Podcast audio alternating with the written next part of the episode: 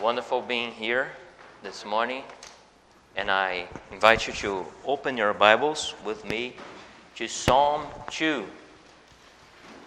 Psalm number 2. Let us read God's Word. Why do the nations rage and the people plot a vain thing?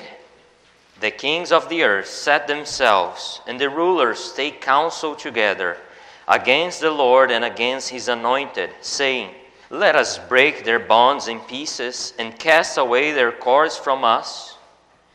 He who sits in the heavens shall laugh. The Lord shall hold them in derision.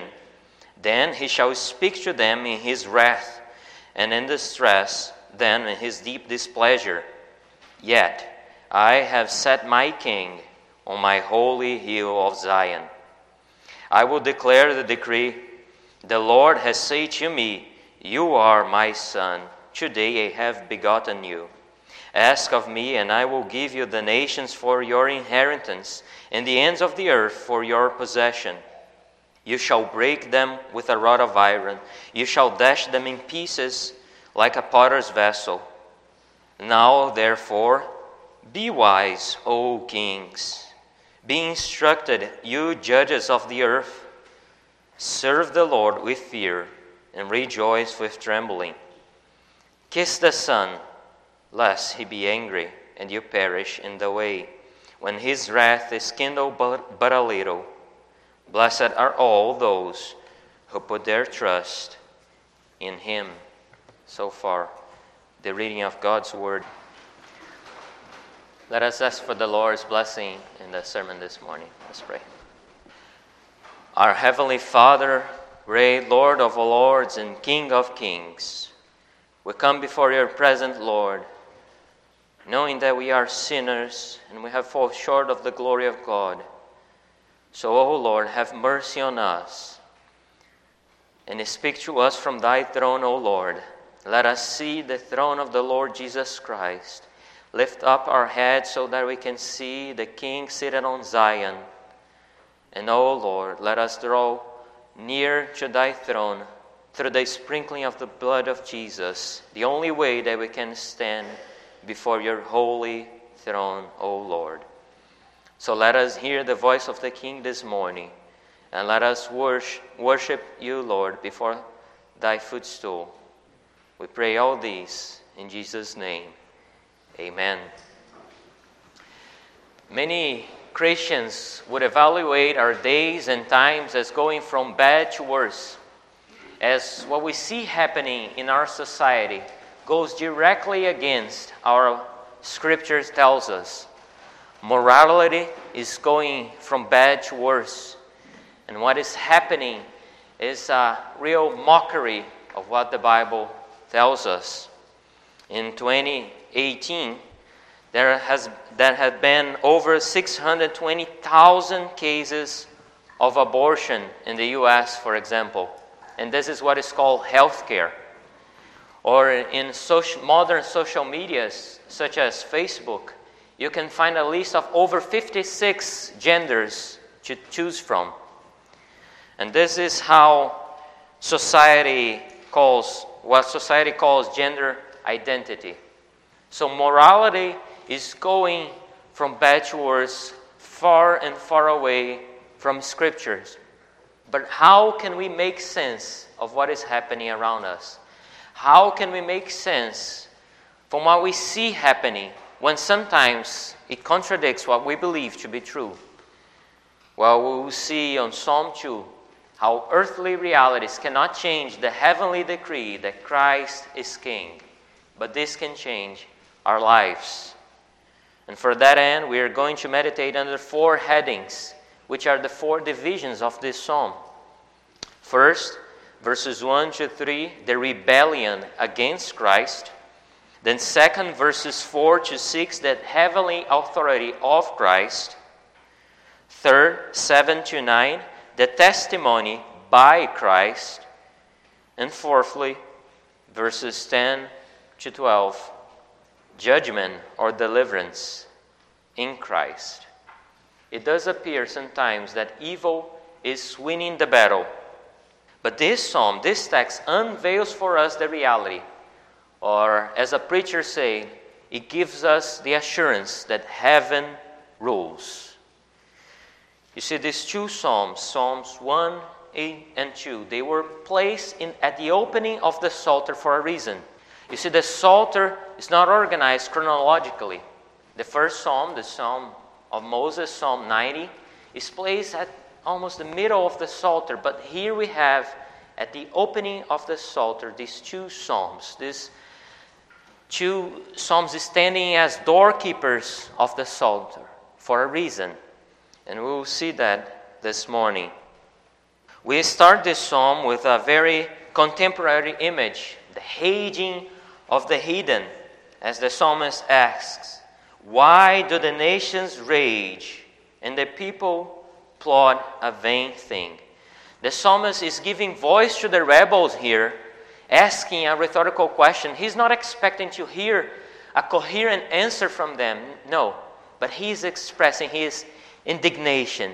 Why? How? How could they do this? Why do the nations rage? And the people plot a vain thing. And we may miss here in our translation a very important connection with Psalm 1 already, where we where we read here, the people plot a vain thing, is the very same word that appears in Psalm 1, verse 2.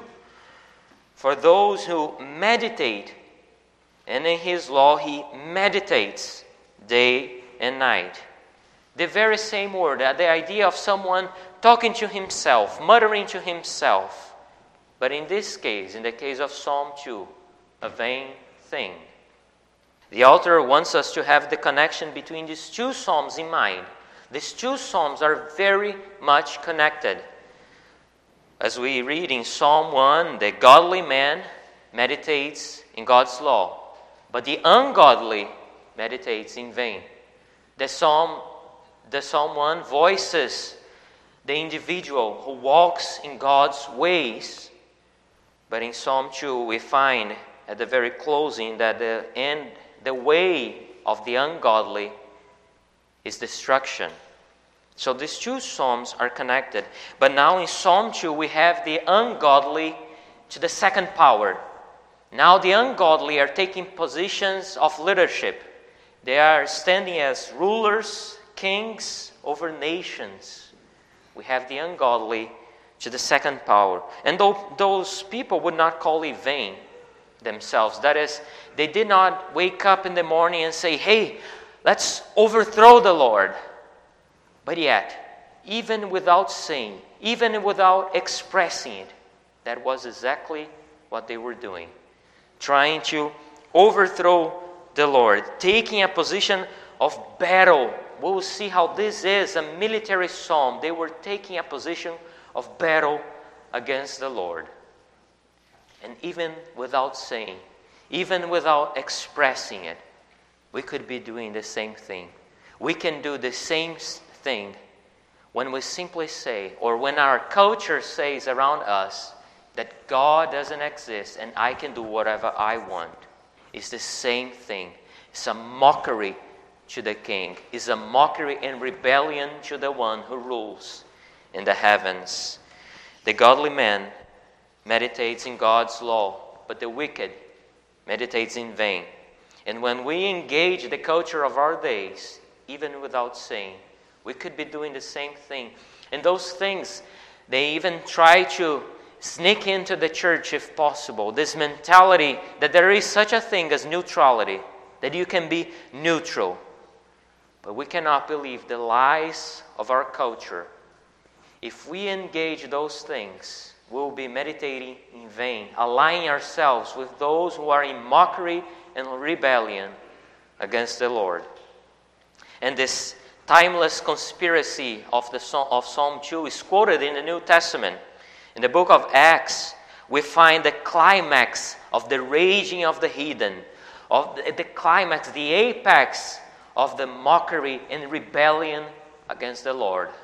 When kings and rulers, that is Pontius Pilate and Herod, tried to kill the Lord as they plotted against the Lord Jesus himself. We find that in Acts 4, verses 25 through 27. We have the raging of the heathen, kings and rulers, and not only that, all nations, even Israel, even those who were supposed to be God's people, were now aligned with the enemy to plot against the king, to kill the king, the Messiah himself. And what is said then in Acts is very coherent with what is said in the next verse, confirming against whom they are setting themselves. Verse 2 The kings of the earth set themselves, and the rulers take counsel together against the Lord and against his anointed. The Lord. And notice first the, the pos- how aggressive is, is, say their, their position against the Lord. They set themselves. This is a position of battle. They're setting themselves. They were preparing to battle, as if they were picking up the sword and getting ready for battle against the Lord. They're setting themselves, siding together against the Lord, preparing to fight against the Lord. And notice the capital letters in your Bible against the Lord, Yahweh, the great I am, the Lord of Lords, and against the anointed, the Messiah, Jesus Christ Himself.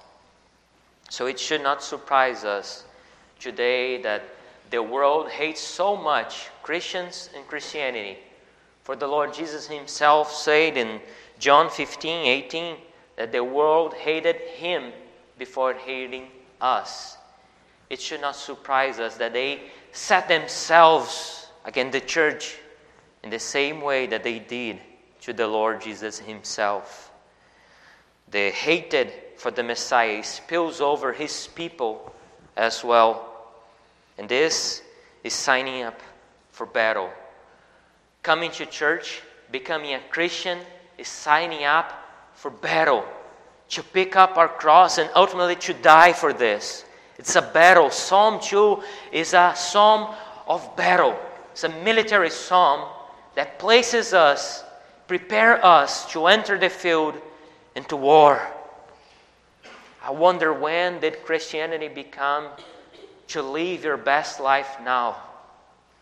Christianity is about war, preparing for war, battle, against the world and all those who come in rebellion against the Lord to mock the king. And now we stand by the king to fight.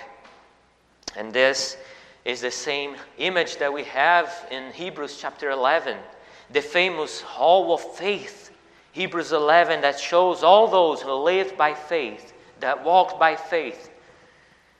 But the end, the end of the chapter, from verse 35 to the end, we see how the hall of faith is also a hall of blood.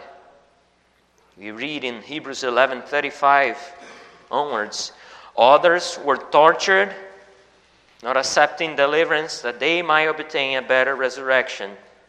And others had trial of cruel mockings and scorching, yea, moreover, of bonds and imprisonment.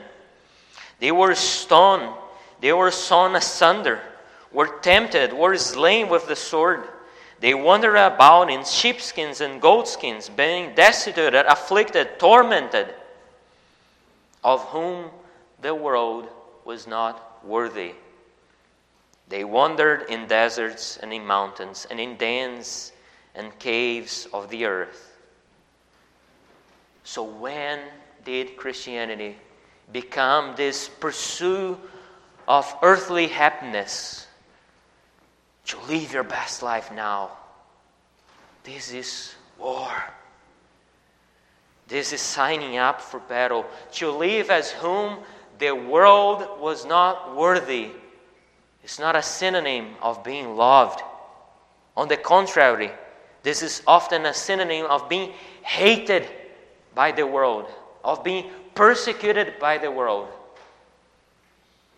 If the church is living a peaceful life with the world, is standing shoulder to shoulders with the kings and rulers of our times and saying that we profess the same thing, that we can live in neutrality and peace, this should shock us.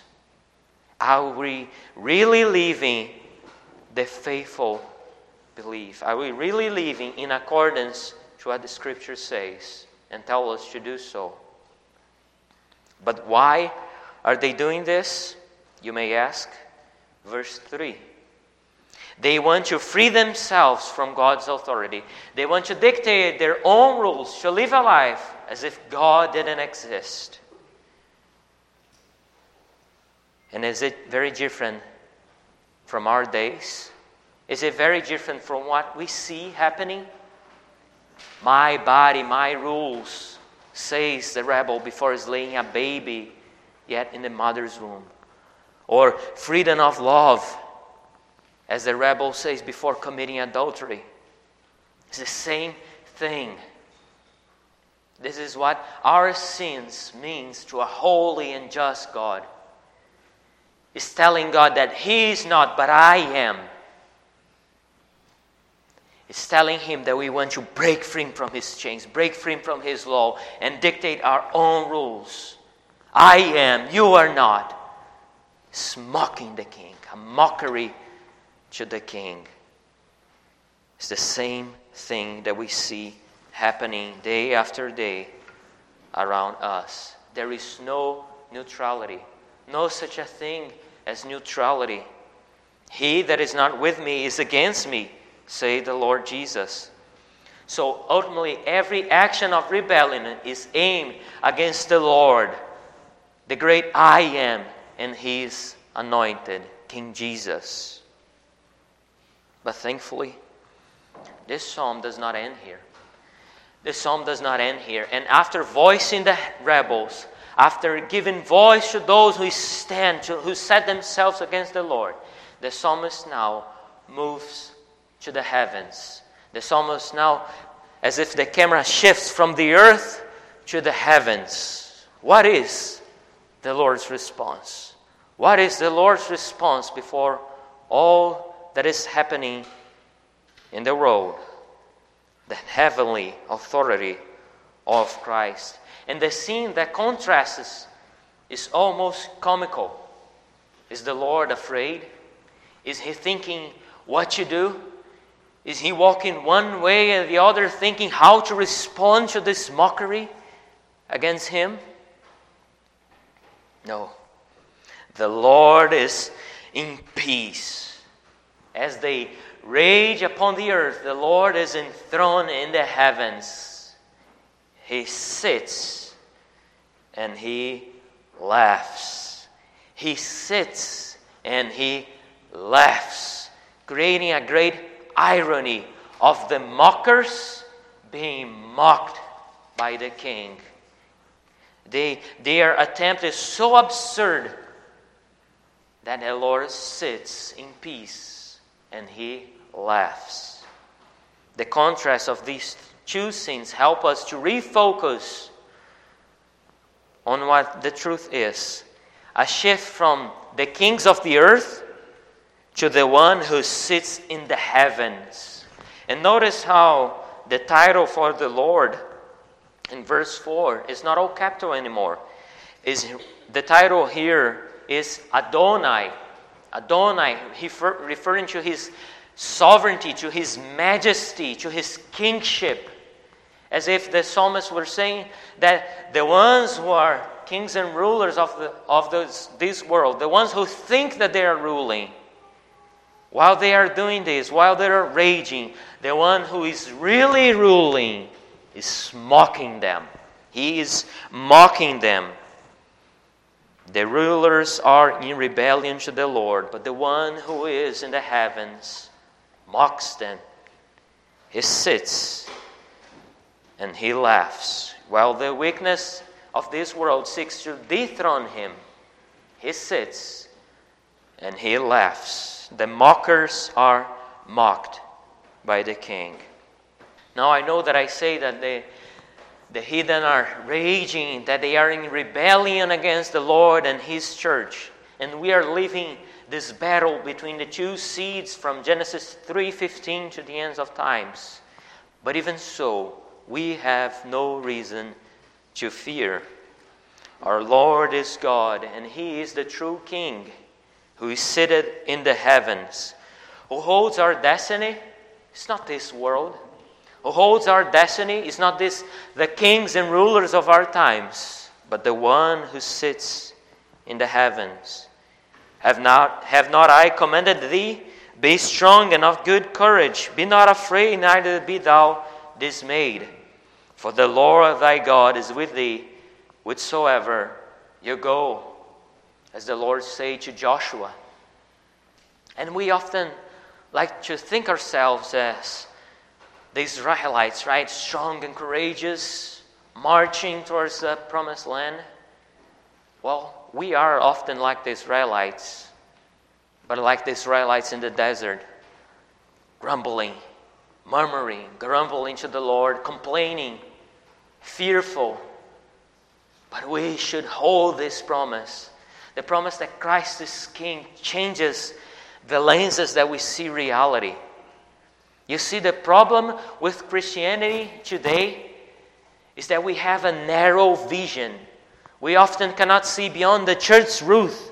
We cannot see reality. We cannot see that the Lord is in the throne. He holds the destiny in his hand. He holds the kings and rulers. He sits and he laughs at then. If not even death could hold him, the kings and rulers of our times can but cause him to laugh.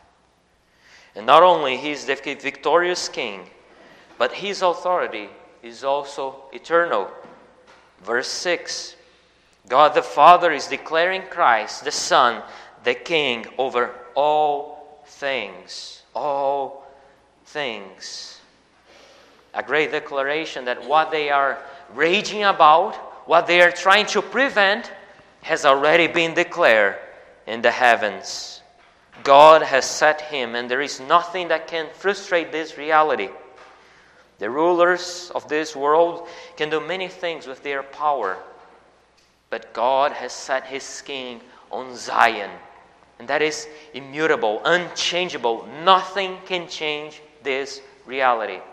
The king is set on Zion forever and ever.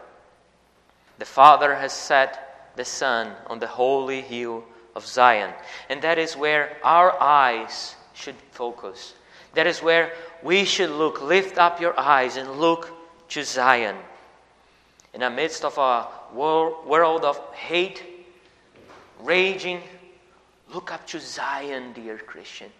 Look up to Zion. Lift up your eyes. Look up to Zion. Look up to the King who is enthroned in the heavens who is king no matter what. Lift up your eyes and see the throne of the Lord. Sometimes we may feel defeated. We may fear the opponent around us. We may fear the, the mighty culture of our times and how oppresses us so much. It is true, they are raging, they're mocking, but we have no reason to fear. We have a king set on Zion, immutable, unchangeable, set on Zion. Look up to the king. Look up to the king. We may be tempted by entering into the battle feeling defeated, fearing the opponent. But the reason that in Christ we have already won, because his victory is the victory of the church as well. And this should impact how we live our lives. This should impact how we see our lives in every single area of our lives. That every single corner of our lives should be submitted to the King. As a church, this should impact how we see mission and evangelism. Knowing that we are marching into battle victorious, carrying the very words of the King. We are calling the word, world to submit to the king with his authority, with his power. We are marching, carrying his message. This should be the most powerful motivation for mission and evangelism as citizens. This should impact how we see politics, how we see culture, and even entertainment, knowing that there is no such a thing as neutrality. You cannot be neutral. There is no such a thing as being neutral before the king. You are either siding with those who are raging against the Lord, or you are in submission to the king. As individuals, this should be a powerful tool in our fight against indwelling sin. Knowing that sometimes when we feel overpowered, when we feel that we are overpowered by our sins, we know that He has already won and He has all power and authority. And now we can break free from our sins. Even when we feel so overpowered, we can look up to Him, we can look up to the King, and know that we have the power to break free from our sins. And if these verses were already enough to confirm Christ's kingship, what we have next, what we have in the next verses, is even greater. What we have in verses 7 to 9 is a conversation among the Godhead. Whereas a commentator said, this kind of, of verse, this kind of words may require us to remove the feet, the shoes from our feet, for we are entering into holy ground. We are allowed here to hear a conversation among the Trinity, a testimony by Christ Himself. I will declare the decree. The Lord has said to me, to me. We have in these verses the conversation among the Trinity. As the Holy Spirit inspired the psalmist, who is giving the words of Christ, who is telling us what the Lord has said to him. So we have a conversation among the Godhead. Notice the first person the Lord has said to me. He has said to me. Christ Himself is the one who reveals the Father's decrees. The Messiah is proclaiming here the decree that the Lord has spoken to him of the very relationship between, between the Father and the Son. And this language may sound strange for us today of the Son being begotten of the Father. Well, this could not mean the beginning of his sonship by any means. For this, and, and not even to the beginning, to the, Jesus' birth in his human nature, for this was still thousands of years from happening. But when we look to the New Testament, it becomes very clear to what this is referring to. Remember that I say that this is a military psalm? Well, when we look to the New Testament, it becomes clear that this is his coronation, his exaltation. Notice in Acts 13, verse 33, how this verse, this very verse, is said to refer to Jesus' resurrection. Acts 13 33. God hath fulfilled the same unto us, their children, in that he has raised up Jesus again. It is also written in the second psalm You are my son, today I have begotten you. Notice also Romans 1, verse 4 and declared to be the Son of God with power so he is declared to be the Son of God with power, according to the Spirit of holiness, by the resurrection from the dead. So you see, by the resurrection from the dead, through the resurrection, through his resurrection and ascension, Jesus Christ is declared before the whole world to be the Son with power. So his resurrection and his ascension begins then at the beginning of his exaltation, his, his coronation. He's being crowned as son with all power. It's not the beginning of his sonship, it's the beginning of his exaltation, being crowned with glory and power before the eyes of the whole universe, declared to be the Son with power. And what then is the scope of his kingdom? Look with me to verse 8. Ask of me, and I will give you the nations for your inheritance, the ends of the earth for your possession. All belongs to Christ. The whole universe and everyone is given to the Son, is given to Christ as King. As, as Abraham Kuyper said, there is not a square inch in the whole domain of our human existence over which Christ, who is sovereign over all, does not Christ does not cry, Mine. It is mine. Everything and everyone in the whole universe, he can put his finger and say, It is mine, belongs to me. Everything, everyone was given to him as king over the universe. It doesn't matter if you submit to Him or not. Everything belongs to Him. Everything owns to the Son's submission. All was given to Him, and He will hold everything and everyone account. All belongs to Him.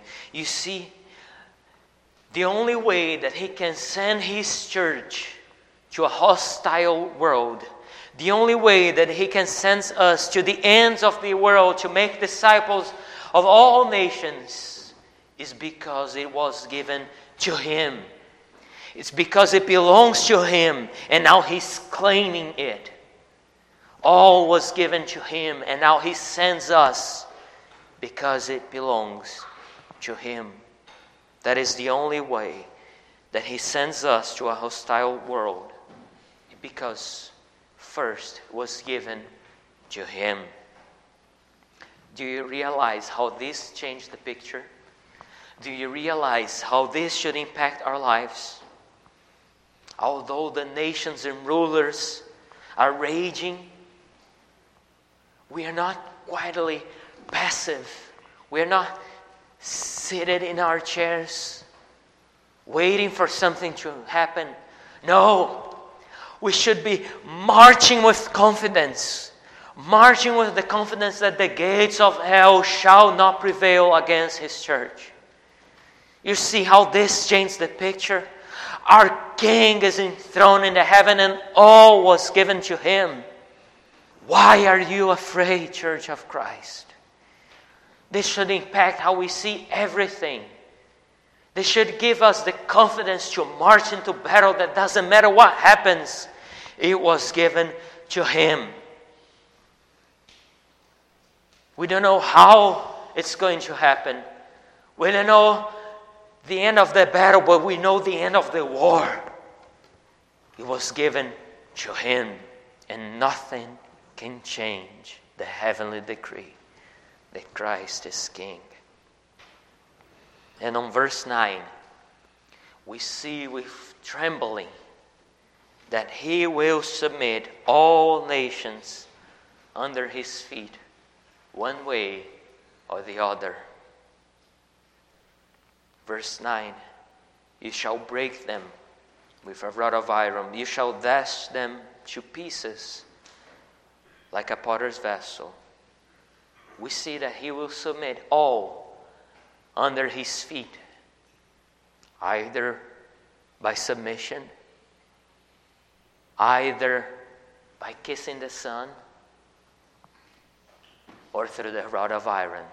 But either way, he will submit all unto him.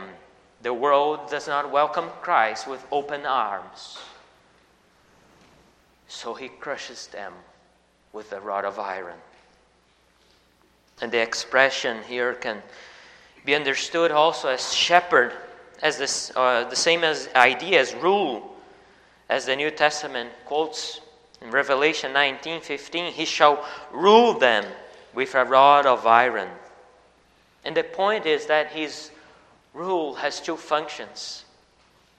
First, to, dis- to discipline, to discipline and to bring in those who belong to him, to his church, to, co- to bring correction and discipline to his people, but also to break them incorrigible, to break those who don't submit to him.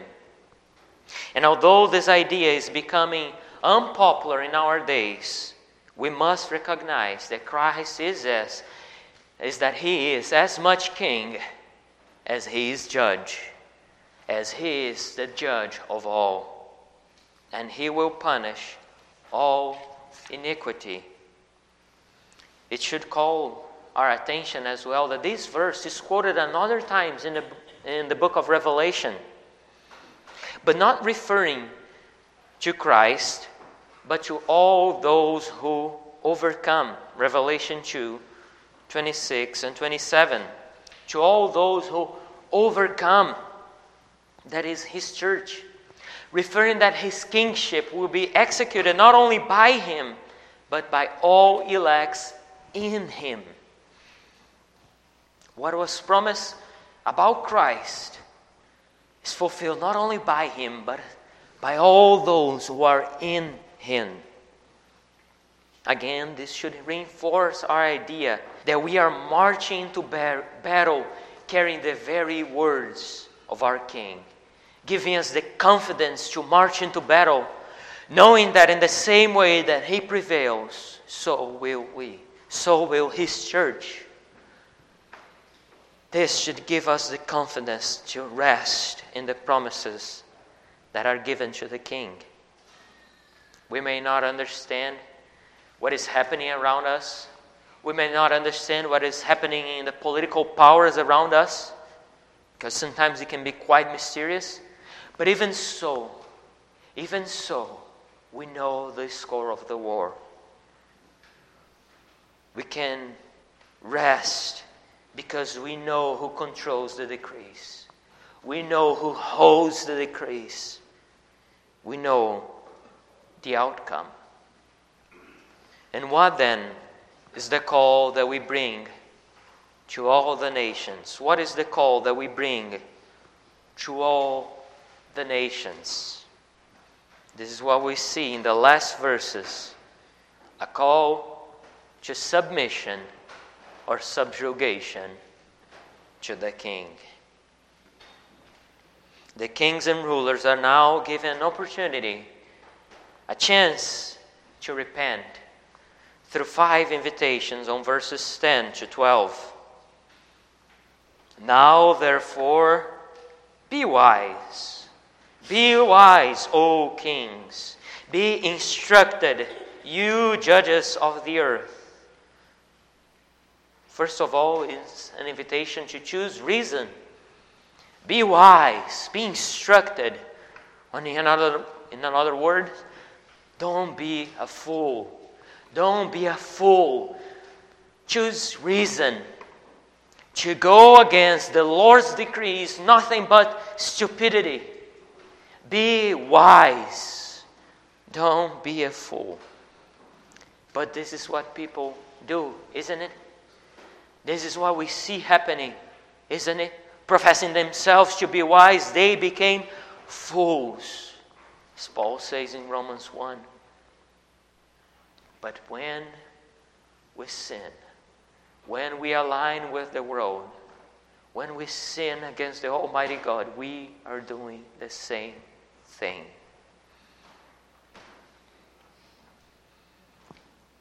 When we align ourselves with the kings and rulers of our days, even in a passive way, we are making ourselves fools. Don't be fool. Be wise. Be warned. Be instructed.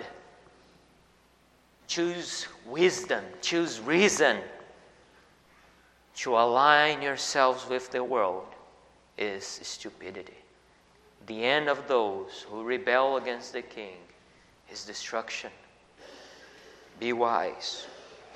Second, how to approach the Lord.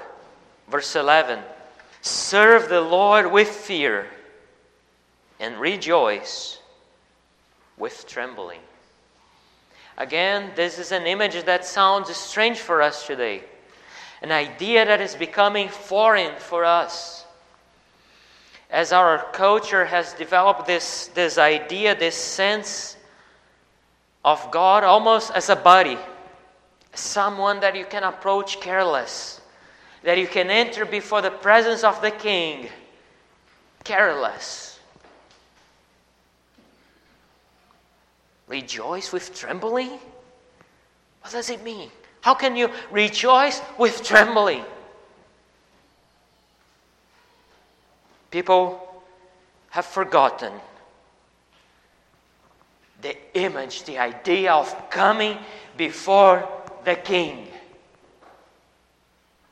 especially in worship. This idea of approaching the Lord careless was never the biblical view, especially in worship. As you come to the presence of the Lord of Lords and the King of Kings. Notice what the author to the Hebrews says as we are invited into the presence of God, into Mount Zion, the presence of the Church of all. We come to worship and we do so with trembling, for our Lord is consuming fire. He not only was consuming fire, but he is consuming fire. This is the reality of coming to Mount Zion, to come before the presence of the Judge of all, to the Lord who is holy, holy, holy, and is the King who will judge all iniquity. We come with trembling. But we cannot disbalance this view. We come with trembling. But even so, we come rejoicing. We come rejoicing. We come rejoicing because we know that we do so through the blood was sprinkled. As the author the Hebrews also say, through the blood was sprinkled. And it now gives us access to the presence of God. It gives us boldness to enter through the veil because we know that what the king has done. We know that the work was fulfilled. It is done, Lord, and we can walk in boldness to the presence of the king. As Derek Kidner said, rejoice with trembling is the appropriate mixture of emotions in face of so great of a king. This is how we approach the Lord. We come trembling, for we know that He's holy, holy, holy. But we come rejoicing because we know that His holiness through Christ now belongs to us, to His children. So he rejoice with trembling, Church of Christ. And third, the invitation to full submission. Kiss the Son, lest he be angry and you perish in the way. Verse 12. Kiss the Son here is a sign of submission. Remember that I said that this is a military psalm. So, after the battle, the defeated king would be dragged into the presence of the victorious king. And now, as a sign of submission, as a sign of homage to the victorious king, he would kiss the feet of the victorious king. Kiss the son, lest he be angry we are now commanded to do the same. We are invited to do the same thing. Now that this truth was exposed before our eyes, we are called to kiss the Son, to give full submission to the Son. You see, it is easy to call Jesus Christ as King. I'm sure that all of us, or at least most of us, would say, Yes, Christ is King. That is true. But can we say that we have submitted the whole of our lives, all of our lives, to Him? Can we say that Christ is King in every corner of our lives? In our marriage, in our work, in our studies, in our relationships, in our friendships, in everything that we do, in everything that we say, in every thought that we have. Can we say that Christ is King in every single thing that we do? Submit all of our lives to Him. Give full submission to the Son. Kiss the Son. Lest He be angry and that is a reminder that the end of those who don't submit to Him is destruction. Destruction. We see in Psalm 1, verse 6 For the Lord knows that the way of the righteous, the Lord knows the way of the righteous. But now in, in Psalm 2,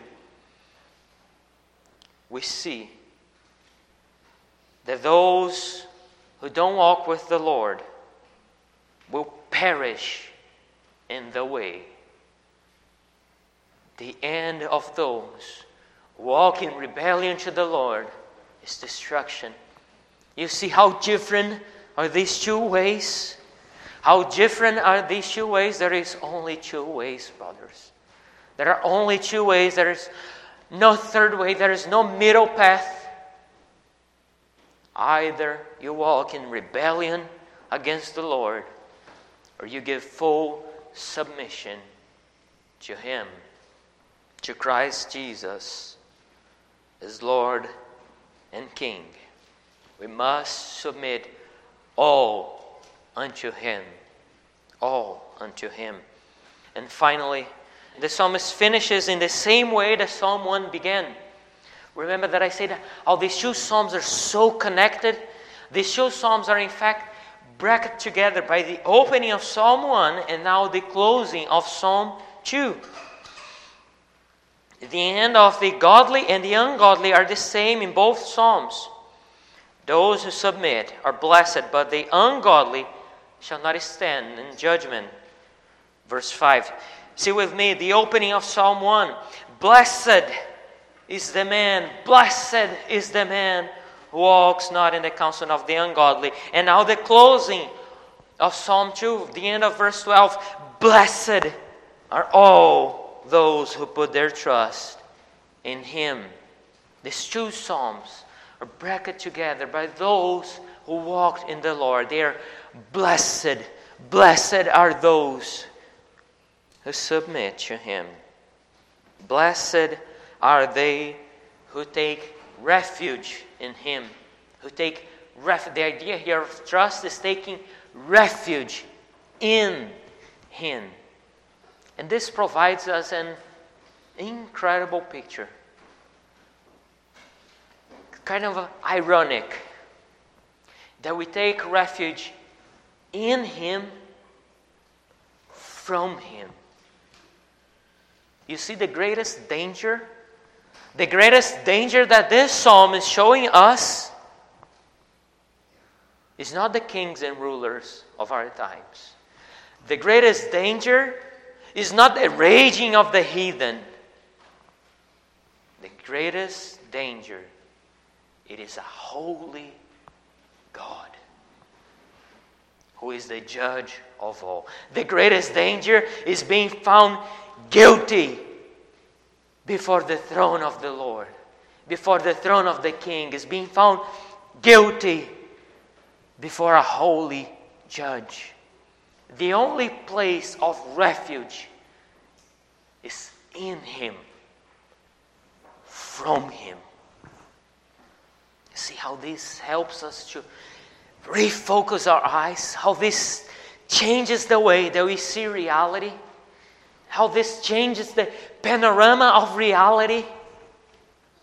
The greatest danger is not those who are oppressing the church, who are mocking our faith.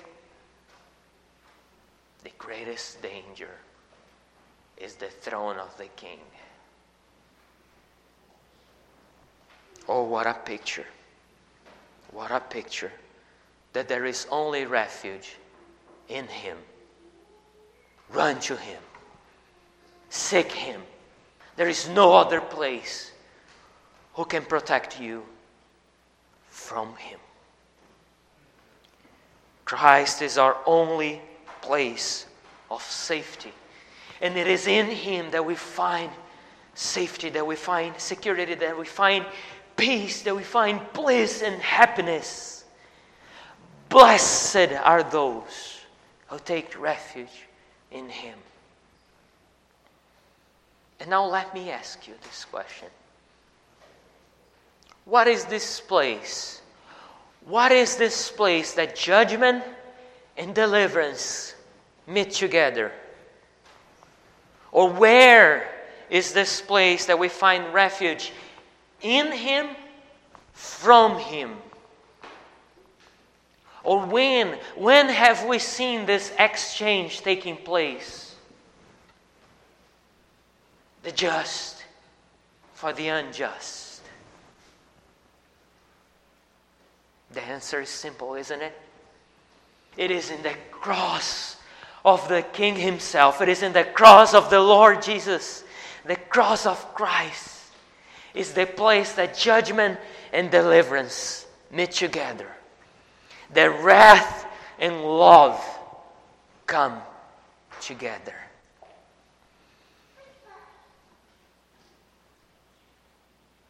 He shields us. He shields us. He delivers us from the wrath of God. Drinking the cup of wrath himself and pouring out his love. It is only through the cross. And it is precisely in the cross that we see this very picture of judgment, fierce judgment, wrath, and mercy and love flowing out for his people. The cross of Christ is the place where we can find refuge and deliverance, salvation. And what a tremendous truth that salvation is both from Him and through Him. Through Him. You see how this, the dark background of the divine judgment, it is against this background that the diamond of the gospel shines brighter. The reality that we find refuge in Him through the blood of the Lamb who was sprinkled for us. Do you realize how this should impact all of our life? He's king. He's king no matter what. No matter what the enemies of our days may scream, and they are very loud, screaming and mocking, Jesus Christ is King. The world may rage and yell, but we are the ones who should be marching, marching with the confidence that the gates of hell will not prevail against His church. So, on this side of eternity that we are, we should be filled with confidence, marching towards the celestial city, to the King's heavenly city, knowing that He is King no matter what. And let me apply Christ's kingship to a much needed area in our days. That uh, although our society rage and yell, they're sick. At the same time, our society is sick. Let me exemplify with one common problem, which is hopelessness. Hopelessness is filling our society, not only outside the church, but even in the church. And perhaps the most severe case is suicide. Not, not merely depression, but suicide. When someone becomes so, perhaps either self absorbed or worldly absorbed, falls into severe despair, despair and takes his own life. There were 48,000 deaths by suicide in 2018 in the US. It is the 10th leading cause of death in the country, twice as many deaths than by homicide. And that was in 2018, before COVID and an even greater rise of despair. We can become so self absorbed, so worldly minded that we, that we lose sense of reality, that we lose perspective of the throne, and we may fall into despair. We need to correct our visions. We need to change the, the lenses through which we see the reality. We need to refocus our eyes to see reality, to see what is happening through the lenses of some truth, through the lenses of reality. Our greatest danger is not this world. Our greatest danger is not the things of this world. It's not sickness. It's not political powers. The greatest danger is the wrath of God that is revealed from heaven against all those who commit iniquity. And the greatest hope, it's not this world either. The greatest hope doesn't come from this world either. It's not kings and rulers, it is the King Himself. The greatest hope to find security, the greatest hope to find refuge is the King Himself. Look up to Zion. Seek Him. Go to Him. Go to the King. Change the lenses through which you see reality. It doesn't matter from every single conditions of life. You need to see the King. You see, the Psalter is our very paradigm of worship.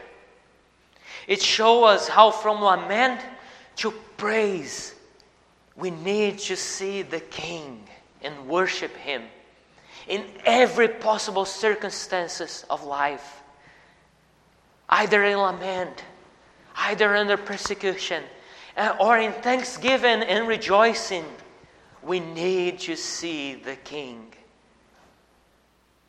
These two Psalms, Psalms 1 and 2, gives us in a nutshell the theme of the whole Psalter, which is then unveiled through all the Psalter. There are two ways and only one King. See the King. Lift up your eyes and see the King.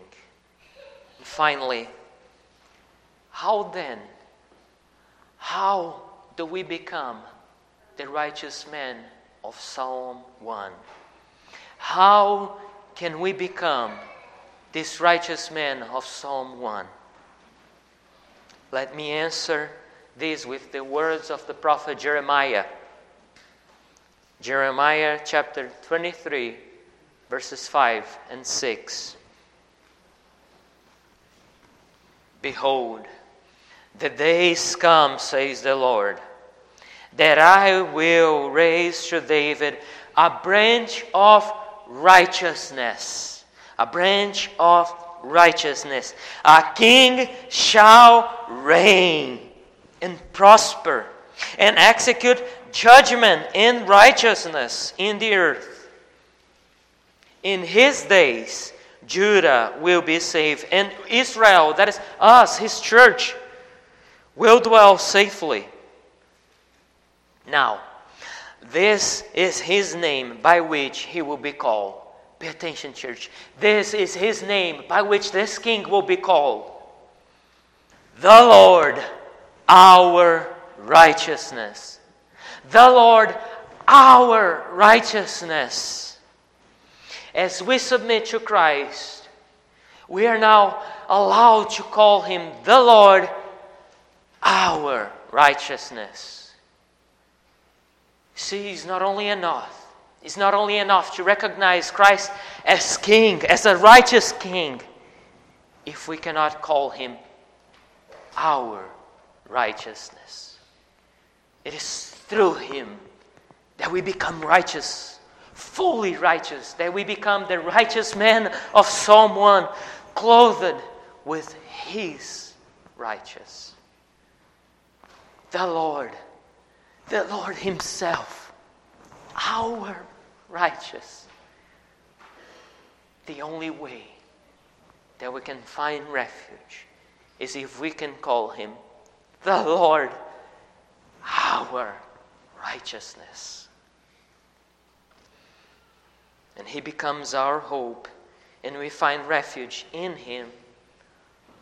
From Him, everything else. The Lord, our righteousness. Amen. Let us pray to the Lord and King. Let us pray to Him.